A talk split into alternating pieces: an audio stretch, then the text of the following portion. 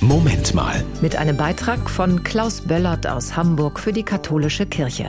Fest des Friedens wird Weihnachten auch genannt. Friede auf Erden, sang der Chor der Engel. Das gilt auch dieses Jahr, obwohl wir alle wissen, wie unfriedlich die Welt in Teilen ist.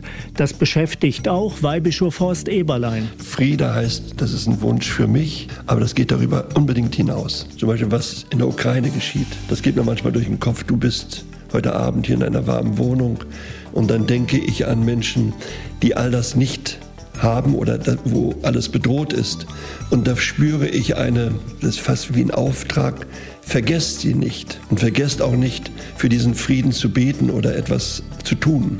Ist das schon etwas, was mir gut tun kann, wenn ich nicht bei mir stehen bleibe, sondern eben an andere Menschen denke?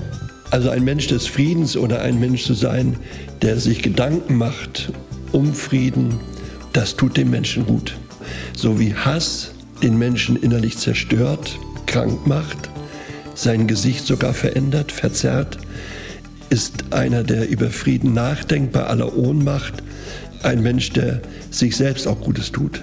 Wir sagen ja auch, Weihnachten ist ein Fest des Friedens. Weil alle Sehnsucht danach haben.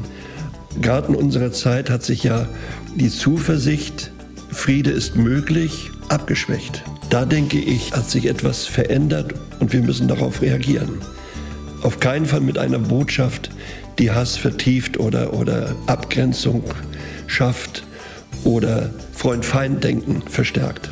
Wenn ich selbst nicht im Frieden lebe oder wenn ich selbst in der Nachbarschaft keine Wege des Friedens finde oder habe, dann habe ich auch wenig Hoffnung für den Frieden in der Welt. Und deshalb ist ja auch der christliche Glaube so eine wichtige Botschaft.